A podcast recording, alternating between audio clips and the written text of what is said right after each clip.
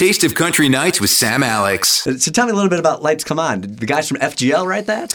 Yeah, so um, it's the new single from an album that we got coming out uh, probably later this summer or so, and um, we were actually in the studio recording the last four songs on my album, and we recorded two of the songs. We were taking a lunch break and going to go in and record the last two, and finish the album. And so uh, on the lunch break, I got a, a email from BK from Florida Georgia Line, and uh, I opened it up, listened to the song, and I was like, oh man. So I went and pulled my producer out of the room. I said, hey, you got to hear this and we got to cut this today. Like, we got to get everybody to stay for another hour and cut this.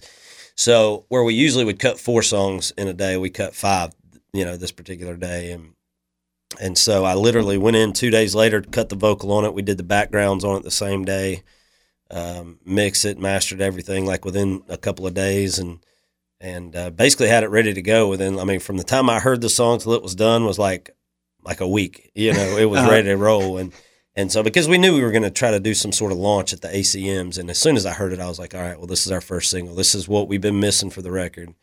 You know, I felt like the album was great, and and we were just missing one thing, and that was it. And when we got it, I was like, all right, well, this is going to be a single. And wasn't and, it true? Brittany needs to give approval for every song first. Um, not not as much anymore. I don't know. She, um, you know, her and I have have different taste in music for sure, and and there's some things where, you know, she's she's a lot more of like a, I would say like a R and B kind of fan, you know, more pop R and B type stuff.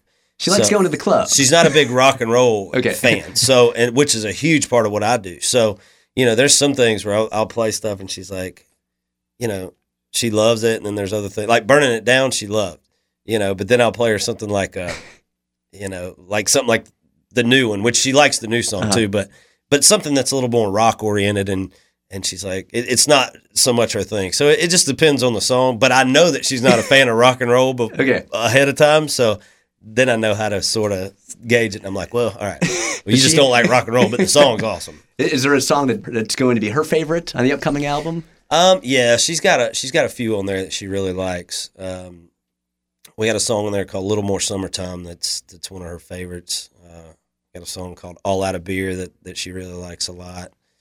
Um, you know, so there, there's a few on there that uh, one called "In Case You Don't Remember" that that she loves.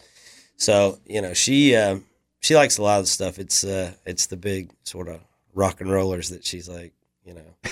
But she's not a big fan of like Guns N' Roses and all those bands that I love. She, she's how do you guys get along? I guess opposites attract. I guess, man. I guess. But uh, like I said, burn it down, dirt road, stuff like that. That's like that's her. That's her stuff.